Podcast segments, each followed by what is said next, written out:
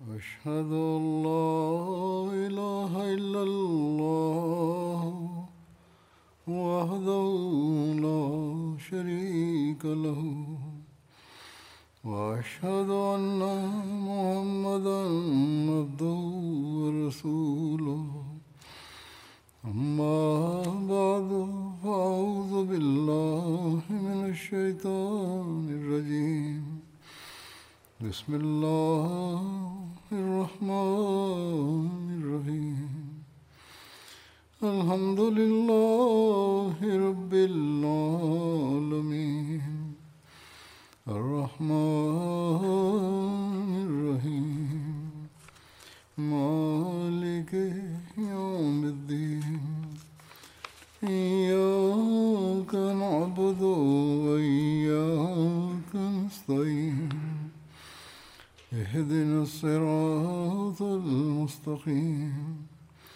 صراط الذين أنعمت عليهم غير المغضوب عليهم ولا الضالين. في سيرة حياة أبي بكر الصديق رضي الله عنه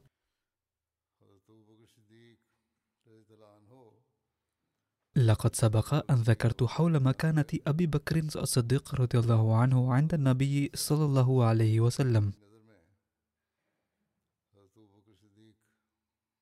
وأذكر مزيدا منه مما يوضح أن النبي صلى الله عليه وسلم كان يريد أن يعينه خليفة بعده،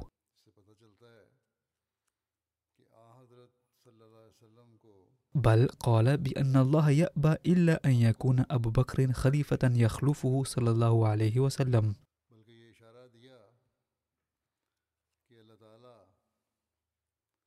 فعن عائشة قالت: قال لي رسول الله صلى الله عليه وسلم في مرضه: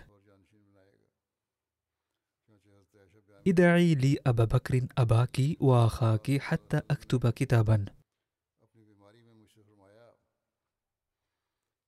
فإني أخاف أن يتمنى متمن ويقول قائل: أنا أولى، ويأبى الله والمؤمنون إلا أبا بكر.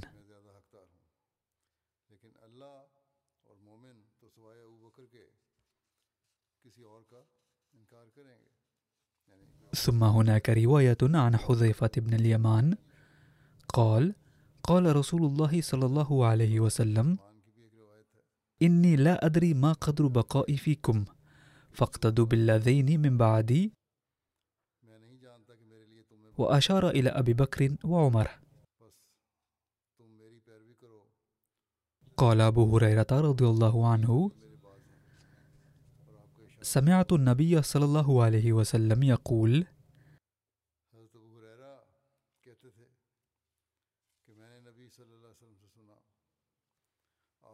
بين أنا نائم رأيتني على قليب عليها دلو، فنزعت منها ما شاء الله، ثم أخذها ابن أبي قحافة فنزع بها ذنوبا أو ذنوبين، وفي نزعه ضعف، والله يغفر له ضعفه. ثم استحالت غربا، أي تحول إلى دلو كبير، فأخذها ابن الخطاب، فلم أرى عبقريا من الناس ينزع نزع عمر، حتى ضرب الناس بعطن، أي ارتوى الناس وذهبوا إلى أماكنهم. هذا يعني أن النبي صلى الله عليه وسلم أخبر بأن أبا بكر وعمر رضي الله عنهما سيخلفانه. لقد سبق في ذكر سيرة الصحابة الآخرين تصرف أبي بكر عند واقعة الإفك وفضائله،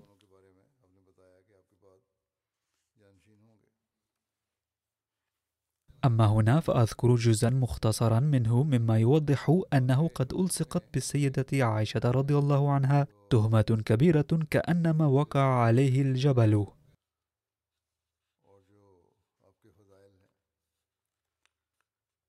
ولكن أبويها كان للنبي صلى الله عليه وسلم أكثر حبا وعشقا واحتراما منهما لابنتهما، فتركا ابنتهما في هذه الفترة فيما تركها النبي صلى الله عليه وسلم. فذات مرة جاءت عائشة رضي الله عنها إلى بيت أبويها في تلك الأيام،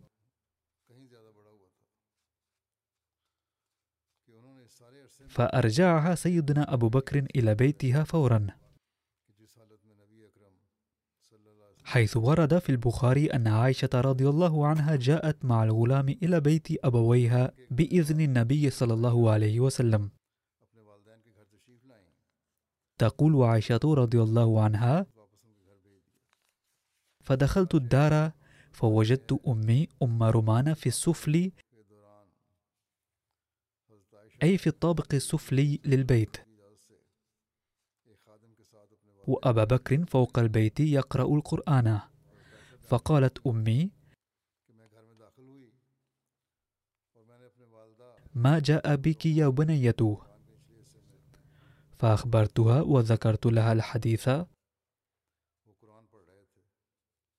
وإذا هو لم يبلغ منها مثل ما بلغ مني.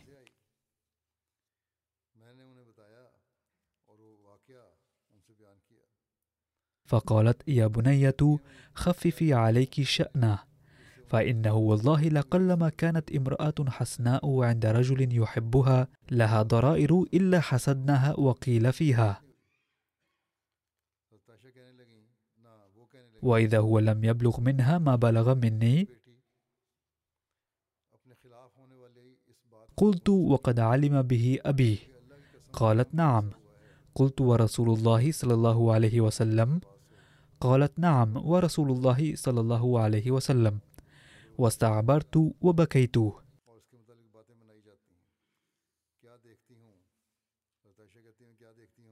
فسمع أبو بكر صوتي وهو فوق البيت يقرأ القرآن، فنزل فقال لأمي: ما شأنها؟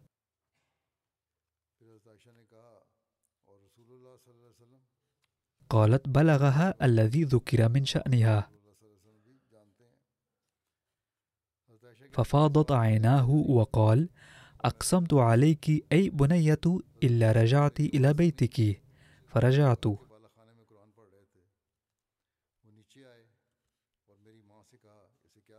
ذكر المصلح الموعود رضي الله عنه المكيدة الخفية بخصوص واقعة الإفك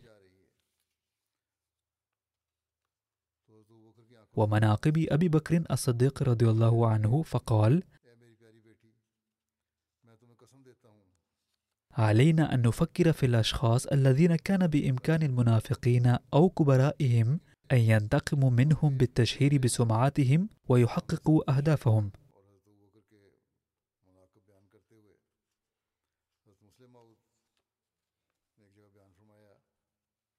والقليل من التدبر يكشف لنا أن ثمة شخصين اثنين كان بإمكانهم الانتقام منهما من خلال اتهام عائشته.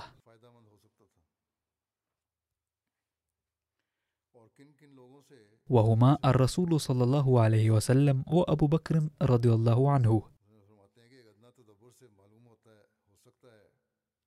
إذ كانت زوجة الأول وابنة الثاني،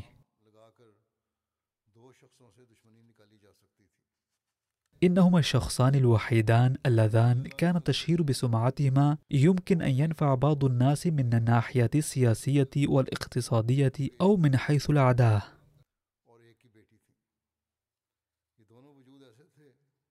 أو بتعبير آخر، كان بإمكانهم أن يحققوا بعض المآرب والأهداف بالتشهير بهاتين الشخصيتين، وإلا فلا مبرر أن تكون لهم أي رغبة في التشهير بعائشة رضي الله عنها. لم يكن لها أي خصم إلا ضرائرها، وقد يظن أحد أن ضرائرها قد تآمرن عليها، ليسقطنها في نظر رسول صلى الله عليه وسلم، وليحظين بتقربهن له صلى الله عليه وسلم. ولكن التاريخ يؤكد أن ضرائرها لم يتورطن في هذه القضية إطلاقا، بل تقول عائشة نفسها: كنت أعتبر زينب بن جحش هي خصم الوحيد من بين جميع زوجات الرسول صلى الله عليه وسلم،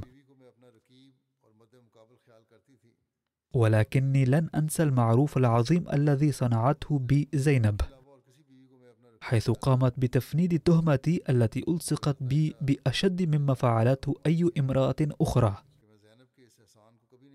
وعليه فإذا كانت عائشة رضي الله عنها يمكن أن تواجه العداء من أحد، فهو من ضرائرها اللواتي كان بإمكانهن الاشتراك في تلك التهمة إذا أردنا ذلك، ليسقطنها في نظر النبي صلى الله عليه وسلم، ولتزداد مكانتهن عنده صلى الله عليه وسلم. ولكن يثبت تاريخيا أنهن لم يتدخلن في هذا الأمر، بل وإن سئلت إحداهن عن ذلك أثنت على عائشة رضي الله عنها، إذ ورد عن إحدى زوجات النبي صلى الله عليه وسلم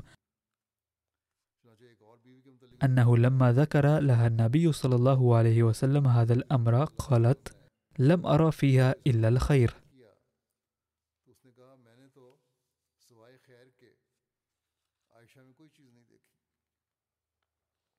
باختصار، إذا كان بالإمكان أن يظهر مثل هذا العداء من أحد فكان من ضرائرها، ولكن ثبت أنه لم يكن لهن ضلع في هذه القضية، كما أنه ليس هناك سبب لعداء الرجال مع النساء، فثبت أنه كان وراء رميهم عائشة بهذه التهمة إما عداؤهم للرسول صلى الله عليه وسلم أو بغضهم لأبي بكر رضي الله عنه. لقد كان الرسول صلى الله عليه وسلم يتبوأ منزلة ما كان لهؤلاء أن يطالوها، إنما الخطر الذي كانوا يستشعرونه أنهم ربما لن يستطيعوا تحقيق أهدافهم بعد وفاة الرسول صلى الله عليه وسلم أيضا، إذ كانوا يرون في أبي بكر رضي الله عنه خطرا يهددهم بعد الرسول صلى الله عليه وسلم، حيث كان هو الشخص الوحيد الذي كان أهلا لأن يكون خليفة بعده صلى الله عليه وسلم، فاتهموا عائشة رضي الله عنها لتسقط هي في نظر رسول صلى الله عليه وسلم، وبالتالي يفقد أبو بكر المكانة المرموقة التي يتبوأها في نظر المسلمين، فيتبرؤون منه ولا يكنون له الحب والاحترام اللذين يبدونهما نحوه، وبالتالي لا يبقى هناك أي إمكانية ليخلفه هو الرسول صلى الله عليه وسلم بعد وفاته.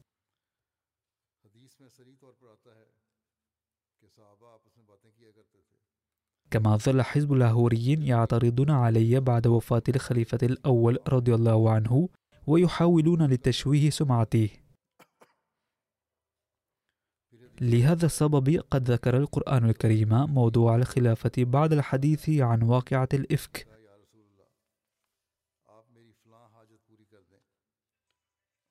فقد ورد في الحديث صراحة أن صحابة كانوا يقولون فيما بينهم خلال حياة الرسول صلى الله عليه وسلم: إن أبا بكر أفضل الناس بعد الرسول صلى الله عليه وسلم،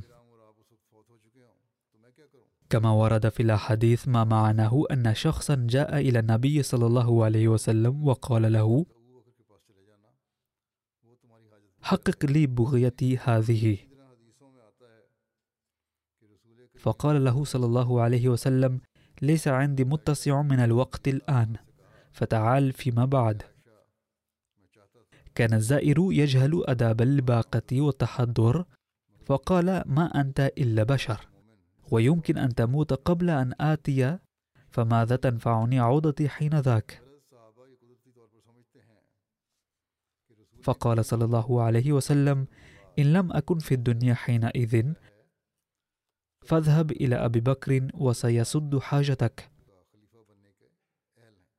قال رسول الله صلى الله عليه وسلم لعائشة مرة: يا عائشة، لقد وددت أن أعين أبا بكر خليفة بعدي، ولكني أعلم أن الله تعالى والمؤمنون لن يرضوا بسواه، فلم أكتب شيئا. إذن كان الصحابة يعرفون طبيعة الحال، أنه إذا كان هناك شخص يستحق أن يكون خليفة النبي صلى الله عليه وسلم فهو أبو بكر. ففي مكة لم تكن هناك إمكانية توطيد دعائم الحكومة وتدبيرها، ولكن لما وصل النبي صلى الله عليه وسلم إلى المدينة واستتبت حكومته، بدأ هذا السؤال يخالج أذهان المنافقين بطبيعة الحال، لأن كثير من آمالهم خابت نتيجة وصول النبي صلى الله عليه وسلم إلى المدينة. فلما رأى عبد الله بن أبي بن سلول أنه لم تعد هناك أي إمكانية لتتويجه، استشاط غضبا، ورغم أنه أسلم بالظاهر إلا أنه ظل يعمل جاهدا لعرقلة طريق الإسلام. ولما فشل في ذلك لم يعد أمامه إلا أن يتمنى وفاة الرسول صلى الله عليه وسلم، فيصبح هو ملكا على المدينة. ولكن بمجرد أن قام بين المسلمين النظام الجديد من خلال النبي صلى الله عليه وسلم، أخذوا يسألونه عن شتى الأمور بما فيها كيف يكون نظام الحكم في الإسلام، وماذا يحدث بالإسلام بعد وفاته صلى الله عليه وسلم، وماذا على المسلمين فعله بهذا الصدد. فأوجس عبد الله بن أبي بن سلول خيفة من ذلك، ورأى أنه لن يكون له أي نصيب في الحكومة الإسلامية التي ستقوم على هذا المنوال. أراد أن يغير مجرى الأحداث، فلما أمعن النظر وجد أنه إذا كان أحد أهلا لإدارة الحكومة وفق المبادئ الإسلامية فهو أبو بكر رضي الله عنه، فهو الوحيد الذي تتجه إليه أنظار المسلمين بعد رسول صلى الله عليه وسلم، ويحترمونه أكثر من أي شخص آخر. فقرر التشهير بسمعة أبي بكر رضي الله عنه ليسقطه في عيون الناس وفي عين النبي صلى الله عليه وسلم أيضا.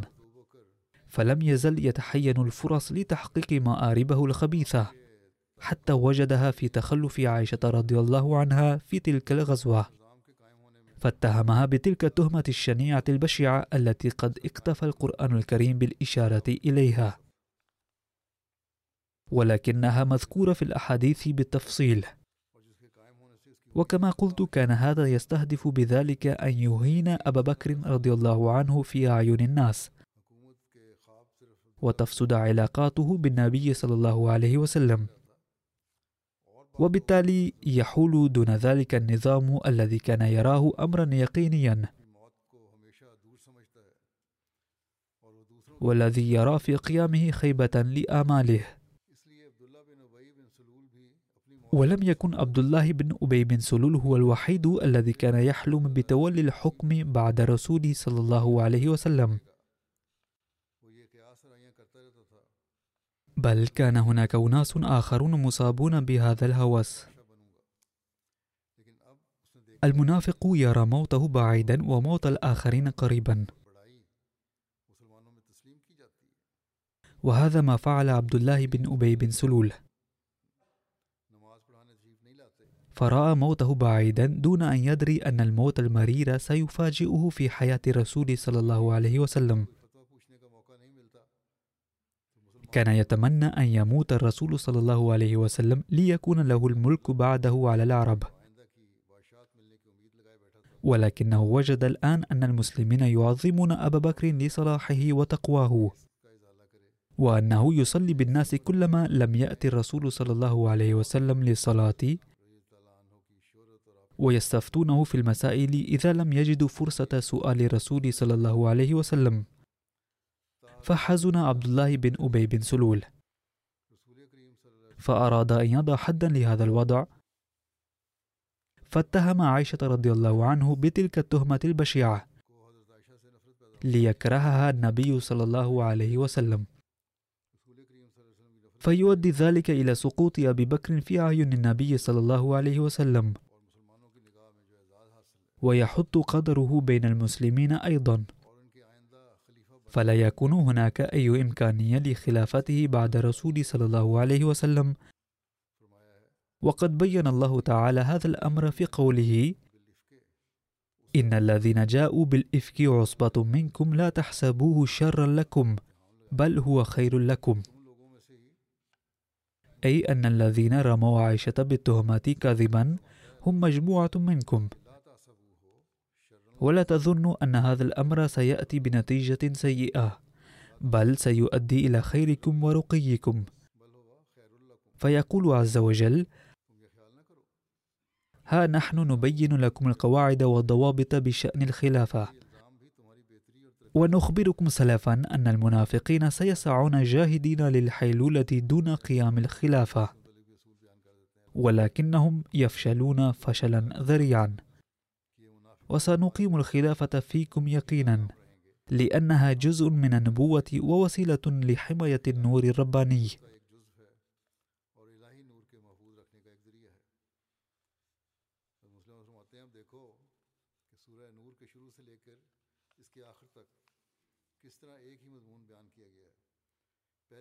قال المصلح الموعود رضي الله عنه: هكذا ترى أن الله تعالى قد بيّن في سورة النور من بدايتها إلى نهايتها موضوعا واحدا.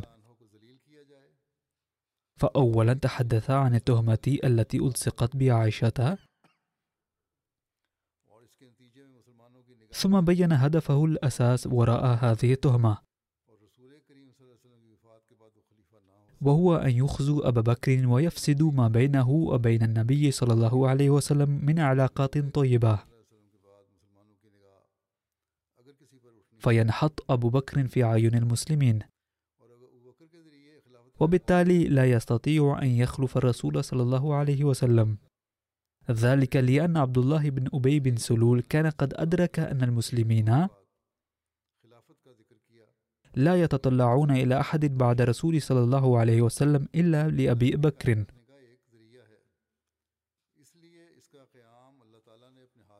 ولو أن أبا بكر صار خليفة فلن تتحقق أحلامه بالملك. ومن أجل ذلك ذكر الله تعالى الخلافة مباشرة بعد ذكر تلك التهمة، موضحا أن هذه الخلافة ليست ملوكية،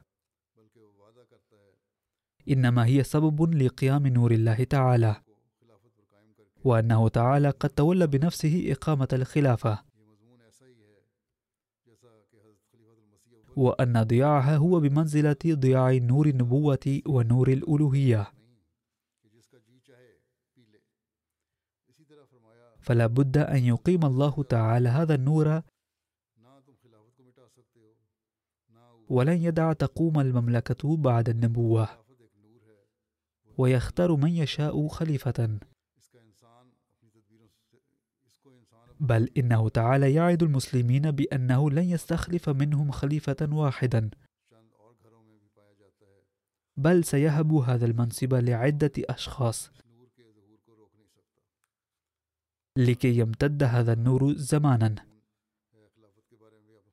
هذا المضمون يشبه قول الخليفة الأول رضي الله عنه بأن الخلافة ليست مياه غازية تشترى من دكان الكيسيري بحيث شربها من شاء. كذلك قال المصلح الموعود رضي الله عنه: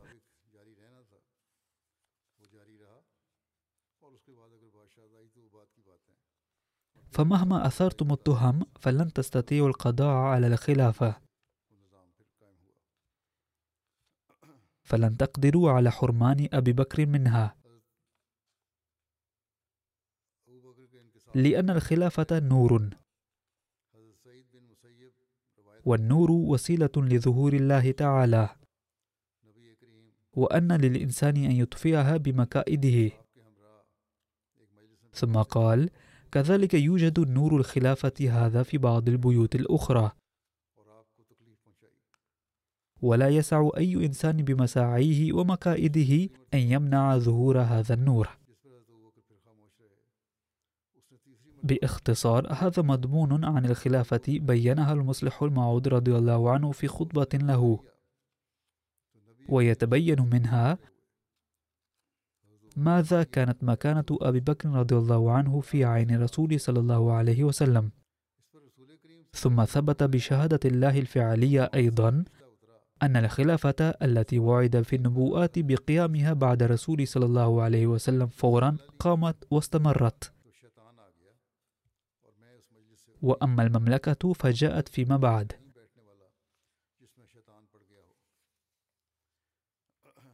ثم قام نظام الخلافة بواسطة المسيح الموعود عليه السلام بحسب الوعد الإلهي.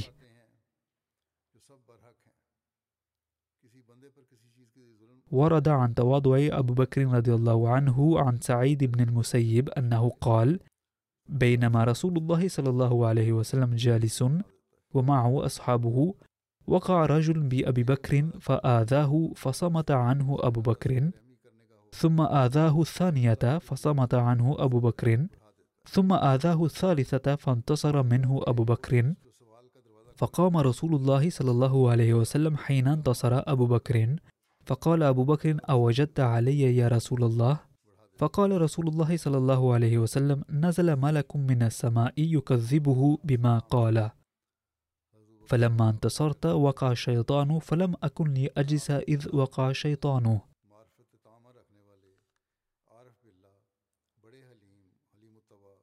ثم قال النبي صلى الله عليه وسلم: يا أبا بكر، ثلاث كلهن حق: ما من عبد ظلم بمظلمة فيفضي عنها لله عز وجل إلا عز الله بها نصره، وما فتح رجل باب عطية يريد بها صلة إلا زاده بها كثرة، وما فتح باب مسألة يريد بها كثرة إلا زاده الله بها قلة.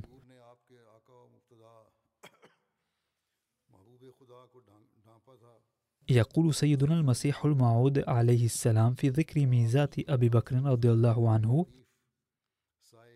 كان رضي الله عنه عارفا تام المعرفة، حليم الخلق، رحيم الفطرة، وكان يعيش في زي الانكسار والغربة، وكان كثير العفو والشفقة والرحمة، وكان يعرف بنور الجبهة، وكان شديد التعلق بالمصطفى، والتصقت روحه بروح خير الورى، وغشيه من النور ما غشى مقتداه محبوب المولى، واختفى تحت شعشعان نور الرسول وفيوضه العظمى، وكان ممتازا من سائر الناس في فهم القرآن وفي محبة سيد الرسل وفخر نوع الإنسان. ولما تجلى له النشأة الأخروية والأسرار الإلهية نفض تعلقات الدنيوية ونبذ العلق الجسمانية وانصبغ بصبغ المحبوب، وترك كل مراد للواحد المطلوب، وتجردت نفسه عن قدرات الجسد وتلونت بلون الحق الأحد، وغابت في مرضاة رب العالمين. وإذا تمكن الحب الصادق الإلهي من جميع عروق نفسه وجذر قلبه وذرات وجوده، وظهرت أنواره في أفعاله وأقواله وقيامه وقعوده، سمي صديقا وعطي علما غضا طريا وعميقا من حضرة خير الواهبين، فكان الصدق له ملكة مستقرة وعادة طبيعية، وبدت فيه آثاره وأنواره في كل قول وفعل وحركة وسكون وحواس وأنفاس، وأدخل في المنعمين عليهم من رب السماوات والأرضين. وإنه كان نسخة إجمالية من كتاب النبوة، وكان إمام أرباب الفضل والفتوى ومن بقية طين النبيين. ولا تحسب قولنا هذا النوع من المبالغة ولا من قبيل المسامحة وتجوز ولا من فور عين المحبة، بل هو الحقيقة التي ظهرت علي من حضرة العزة، مكانة أبي بكر رضي الله عنه وميزاته ومناقبه التي بيّنها المسيح الموعود عليه السلام، هي ظهرت عليه من الله تعالى مباشرة.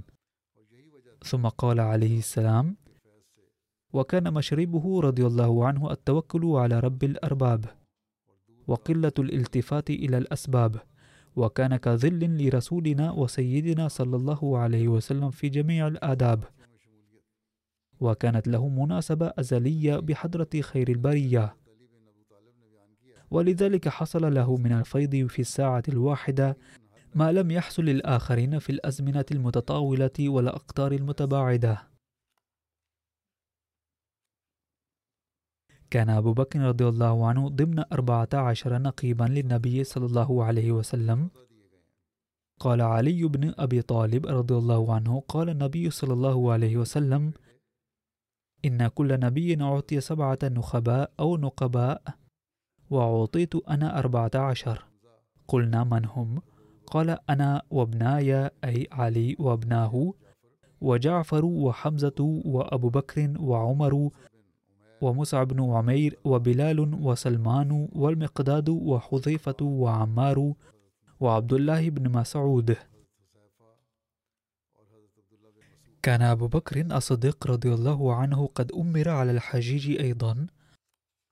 ورد بهذا الشأن أن رسول الله صلى الله عليه وسلم حين قدم من تبوك أراد الحج، فذكر له مخالطة المشركين للناس في حجهم وتلبيتهم بالشرك وطواف معراة بالبيت، فأمسك صلى الله عليه وسلم عن الحج في ذلك العام، وبعث أبا بكر الصديق رضي الله عنه أميرا على الحج، فخرج رضي الله عنه من المدينة في 300 من الصحابة، فبعث معه النبي صلى الله عليه وسلم 20 بدنة قلدها بقلايد وأشعرها بيده الشريفة، وساق أبو بكر رضي الله عنه 5 من البدن.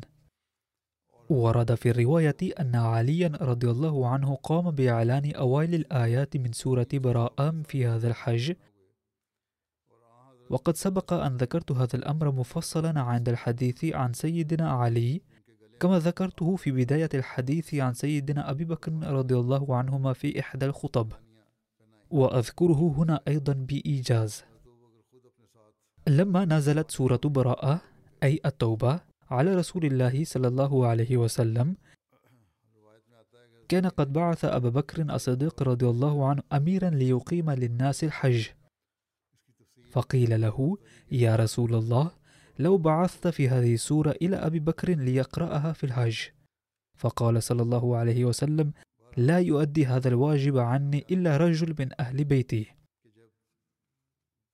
ثم دعا النبي صلى الله عليه وسلم عليا رضي الله عنه وقال له: اخرج بهذا الأمر الوارد من صدر سورة براءة، وأذن في الناس يوم النحر إذا اجتمعوا بمنى أنه لا يدخل الجنة كافر، ولا يحج بعد العام مشرك، ولا يطوف بالبيت عريان. ومن كان له عند رسول الله صلى الله عليه وسلم عهد فهو له إلى مدته. فخرج علي حتى أدرك أبا بكر رضي الله عنهما بالطريق، فلما رآه أو لقيه أبو بكر قال: أأمير أنت أم مأمور؟ فقال: بل مأمور. أي قال علي: أنت أمير وأنا تحت إمارتك، ولكن هذه الآيات سأقرأها أنا. ثم مضي، فأقام أبو بكر رضي الله عنه للناس الحج، والعرب إذ ذاك في تلك السنة على منازلهم من الحج التي كانوا عليها في الجاهلية، حتى إذا كان يوم النحر قام علي رضي الله عنه فأذن في الناس بالذي أمره به رسول الله صلى الله عليه وسلم، وقد ذكرت تفصيل ذلك آنفا. ذكر سيدنا أبي بكر رضي الله عنه مستمر، وسوف أتناوله فيما بعد إن شاء الله. أما الآن فسأقوم بذكر بعض المرحومين، وأولهم الداعية محمد داود ظفر ابن جودري محمد يوسف. كان يعمل في مطبعة الرقيم هنا في المملكة المتحدة. توفي في 16 نوفمبر الجاري عن عمر يناهز 48 عاما. إنا لله وإنا إليه راجعون. جنازته حاضرة، وسوف أصلي عليه بعد صلاة الجمعة إن شاء الله تعالى. تخرج المرحوم من الجامعة الأحمدية بربوة حاملا شهادة الشاهد عام 1998، ثم ظل يعمل داعية في أماكن شتى. ثم في عام 2001 أُوفد إلى هنا إنجلترا للعمل في مطبعة الرقيم بإسلام آباد، وظل يقوم بهذه الخدمة بشوق ومحبة. كان شديد الولاء للخلافة، قد عمل رئيسا للجماعة في إسلام آباد لفترة في أيام إقامته فيها، وفقه الله تعالى للعمرة أيضا. كان منخرطا في نظام الوصية بالجماعة. ترك وراءه والديه وزوجته و3 أبناء وبنتا. كتب والده الشودري محمد يوسف: لما قلت لداود أني أريد أن يصير داعية، حقق رغبتي هذه بكل شوق. قال له الناس: لو أنك بذلت في سبيل الدراسة المادية الجهد الذي تبذله في سبيل أن تكون داعية، لتقلدت وظيفة جيدة وتمكنت من تحسين الحالة المادية لأهلك. ولكن المرحوم داود رفض هذه الاقتراحات كل رفض، ووفى بعهد وقف الحياة للدين وفاء تاما منذ تخرجه من الجامعة الأحمدية كداعية إلى يوم وفاته. ويضيف والده: كان ابنا مطيعا جدا، نفذ كل ما قلت له ولم يرفض قولي قط، بل سعى دائما لكي يسرني. لم يفكر قط في ترك الوقف رغم الضائقة المادية. يقول والده المحترم أيضا: في أيام دراسته في الجامعة الأحمدية كثيرا ما كان إطار دراجته الهوائية يصاب بالبنشر، وكانت النقود لإصلاحه غير متيسرة بسبب ضيق يدنا، فكان ينفخ الإطار بالهواء من البيت ويذهب بها إلى الجامعة، ويعيد العملية نفسها عند عودته إلى البيت. ولكنه لم يشتكي قط. كان داعيا مطيعا لخليفة الوقت وفهاما لما يريده الخليفة. كتبت زوجته السيدة مباركة: عشنا معا 22 عاما. كان زوجي لين القلب، مجتهدا، متوكلا على الله جدا، وخدوما للجميع بإخلاص وصدق. جاءت في حياتنا مواقف كثيرة بدت فيها بعض الأمور مستحيلة، فإذا قلت له كيف يتم هذا الأمر، فكان المرحوم يقول: توكلي على الله، فكل شيء سيتم على ما يرام. ثم كان يتم كما قال بفضل الله تعالى. كان ينصح الأولاد دائما بأن يكونوا أناس طيبين ولا يتسببوا في أذى أحد. كان كثيرا ما يجلس أولاده حوله ويقول لهم: إنما بلغت ما بلغت في الحياة ببركة علاقتي مع الخلافة والجماعة، وأدعو الله تعالى أن يوفقني للوفاء بعهد وقف الحياة. وكتبت ابنته درمانا: هذه كانت أمنيته دائما. كان أبونا يطالبنا بشيء واحد فقط، بأن نكون مسلمين أحمديين طيبين، وأن نعتني بمن حولنا، وأن لا نتسبب في أذى أحد. وكتب ابنه الأكبر روحان: كان والدي شديد الحرص على تربيتنا روحانية. كلما سألناه سؤالا أجاب عليه بصفته داعية على ضوء القرآن الكريم ومن الوجهة الدينية. وقال ابنه الأصغر فؤاد البالغ 15 عاما من عمره: كان مصابا بمرض السرطان، وعندما اشتد به المرض في أيامه الأخيرة قال لي: كنت أريد أن أراك تعيش عيشة طيبة رائعة، ولكن مشيئة الله تعالى ليست هكذا، وإني راض برضاه، باختصار، كان المرحوم يوصي أولاده دائما بالتمسك بأهداب الجماعة والخلافة. وفق الله أولاده بالعمل بنصائحه واستجاب دعيته بحقهم. كل من كتب عن المرحوم من معارفه من الواقفين الدعاة وغيرهم ذكر عموما أن المرحوم كان بشوشا يجذب انتباه الآخرين في المجالس بكلامه الطيب، وكان شخصيته رائعة محببة. كان متقنا لعمله حيث كان خبيرا في مجال تخصصه وهو الحاسوب وآرت وورك. كان داعية ولكن عقله كان يعمل جيدا في الأمور التقنية وأعمال تصميم الكتب وتنضيدها. عمل كثيرا في هذا المجال في مطبعة رقيم، وقد أتيحت لهم الفرصة الجيدة لتسخير مهاراته للجماعة في هذا المجال. كان المرحوم يعد الخدمة الجماعة فضلا من الله وسعادة عظيمة على الدوام. كتب أحد أقاربه الآخرين: كان يساعد الآخرين في أعمالهم في صمت، وكان يقدم مساعدة مالية لذوي الحاجة والأقارب صمت. غفر الله له ورحمه وألهم أولاده الصبر والهمة ووفقهم لمتابعة حسناته، ورزق والديه أيضا الصبر والسلوان. وهناك جنازتان غائبتان، أولهما للسيدة رقية شميم بشرى زوجة الأستاذ المرحوم كرم إلهي ظفر الداعية الإسلامي الأحمدي في إسبانيا سابقا، فهي الأخرى توفيت قبل أيام، إنا لله وإنا إليه راجعون. كانت من مواليد 1932 في قاديان، وكانت بفضل الله تعالى منخرطة في نظام الوصية، وقد خدمت الجماعة لسنين طويلة بصفتها رئيس لجنة إماء الله في إسبانيا. تركت 3 أبناء و3 بنات، أحد أحفادها السيد عطاء المنعم طارق واقف الحياة وهو رئيس المكتب الإسباني المركزي، وإحدى حفيداتها متزوجة من داعية أحمدي، و2 من أبنائها أيضا بفضل الله نشيطان في خدمة الدين، وأكبرهم نائب أمير الجماعة في إسبانيا. وكان جد المرحوم من قبل أبيها المولي فخر الدين وجدتها صاحب بيبي، وكان من بهراء. وبعد بيعة سيدنا المسيح الموعود عليه السلام في حياته استقر في قاديان. وكان جد المرحومة من أمها الأخ عبد الرحيم، وكان من السيخ في أجمير، ثم بايع على يد سيدنا المسيح الموعود عليه السلام، وكان هو الآخر قد جاء إلى قاديان بعد البيعة للدراسة. وهكذا كانت المرحومة من نسل صحابة من كلا طرفين. ولقد كتب ابن المرحومة رقية أنها كانت مشغوفة بكتاب الدعوة إلى الحق، وقد قرأتها مرارا، وكانت تقول أنها وجدت فيه جواب كثير من الشكوك والشبهات التي كانت تساورها. وكانت مهتمة بالصلاة منذ كان عمرها 12 عاما فقط، وكانت تدعو الله تعالى أن يهديها الصراط المستقيم وسبل الإيمان.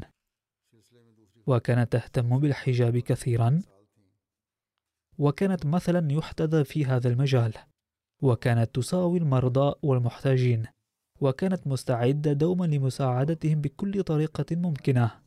حين جاءت إلى إسبانيا مع زوجها الداعية الأحمدي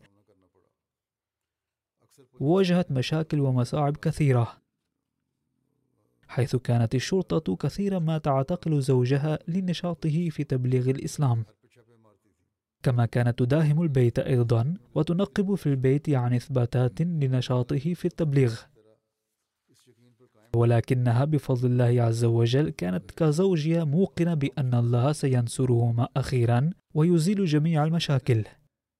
حين أمر سيدنا الخليفة الثالث رحمه الله مولانا المرحوم بالبحث عن مكان مناسب لبناء المسجد في قرطبة، ساعدته المرحومة كثيرا، فقد كتب ابنها أنه حين بدأت أعمال بناء مسجد بشارة كانت المرحومة تأتي مع زوجها كل يوم تقريبا بالباس من قرطبة إلى بيدروباد للإشراف على العمل.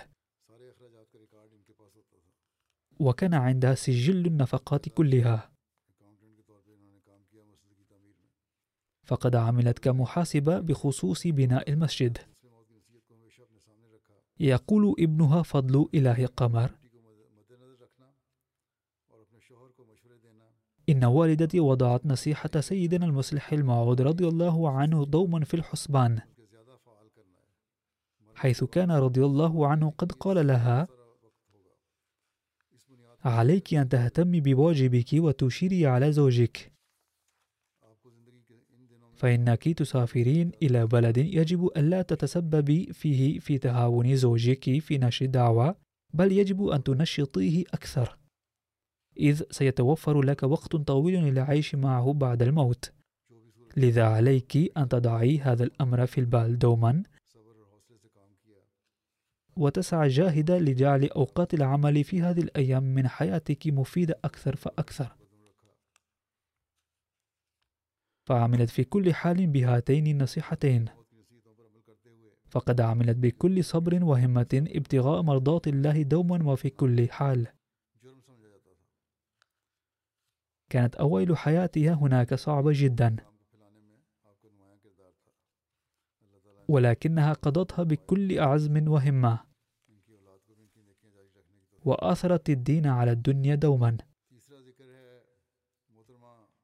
وعمل بنصائح سيدنا المصلح الموعود رضي الله عنه. أقامت نموذجا إسلاميا في بلد أوروبي كان ذكر الإسلام فيه يوما يعد جريمة، فكان لها دور بارز في تنشيط أعمال تبليغ الأحمدية في إسبانيا. غفر الله لها ورحمها ورفع درجاتها، ووفق أولادها لمتابعة حسناتها. الجنازة الثالثة اليوم للسيدة طاهرة حنيف ابنة سيد زين العابدين ولي الله شاه، وزوجة ميرزا حنيف أحمد المرحوم بن سيدنا خلفة الثاني رضي الله عنه، فهي أيضا توفيت قبل أيام. إنا لله وإنا إليه راجعون. وكانت بفضل الله منخرطة في نظام الوصية، وكما قلت كانت كنة سيدنا المصلح الموعود رضي الله عنه وزوجة خالي، وكانت من مواليد 1936 في قاديان. كان والدها السيد زين العابدين ولي الله شاه عالما كبيرا، وكتب شرح البخاري باللغة الأردية في عدة مجلدات، وقد عاش في بلاد عربية. واسم أم المرحومة السيدة سارة، وكانت عربية من دمشق. وجد المرحومة حضرة الدكتور سيد عبد الستار شاه كان أول أحمدي في عائلتها، حيث بايع على يد سيدنا المسيح الموعود عليه السلام في عام 1901. وقد أرى الله عز وجل الصغار والكبار في العائلة الرؤى، وارشدهم وقوى إيمانهم. وكان حضرة الدكتور عبد الستار جد حضرة الخليفة الرابع رحمه الله من قبل أمه، وبذلك كانت المرحومة ابنة خاله. لقد خدمت المرحومة الجماعة من 1972 إلى 1990 بصفتها سكرتيرة الإصلاح والإرشاد في لجنة إماء الله في ربوة. ثم عاشت فترة مع زوجها واقف الحياة في سيراليون. وهب الله لها 3 بنات وابنا واحدا. تقول ابنتها الكبرى أمة المؤمن: لقد رأيت والدتي دوما تداوم على صلوات الخمس والتهجد والصيام وتلاوة القرآن المجيد، بل كانت تصلي صلاة الضحى أيضا، وكانت تنجز أعمالها بكل حب وشغف، وكانت تعبد الله أيضا بحب وشوق. وكنت أستغرب أنها مع هذه الأعمال كيف تنجز أعمالها المادية، فكانت تهتم بأداء حقوق أهل الزوج والجيران، وتعتني بوالدي، وتهتم بطعامنا وشرابنا، كما كان لديها اهتمام كبير بالضيافة. وكانت تحب الجماعة، وتكن كبير الإخلاص والحب والوفاء لجميع خلفاء المسيح الموعود عليه السلام. وكانت تهتم بمقتضيات الوصية، وكانت تنصحنا بمراسلة الخليفة، وتقول لنا إنها تطمئن بعد إرسال الرسالة إلى الخليفة، فكانت ترسل لي أيضا الرسائل بانتظام، بل كانت ترسل الرسالة بعد كل خطبة، وكانت تعلق على الخطبة وتذكر فيها ما أعجبها من الخطبة بوجه خاص، ولم تكن تعترض على أمر، بل كلما اعترضنا نحن الأولاد على أمر ما قالت لنا: لا داعي للاعتراض، فلم أجد له أي فائدة، بل هو يدور دوما. فكانت لها علاقة خاصة بالخلافة، وكانت تساعد الفقراء كثيرا. لقد كتب لي شخص اسمه أختر حين ترك والدي والدتنا وإيانا، آوتنا المرحومة في بيتها وتكفلتنا كأولادها، ولم تدعنا نشعر بأي حرمان أو نقص في الأكل والشرب واللباس والدراسة قط. غفر الله لها ورحمها دوما، وجعل مثواها في أقدام الصالحين، ووفق أولادها أيضا لتقليدها في الحسنات.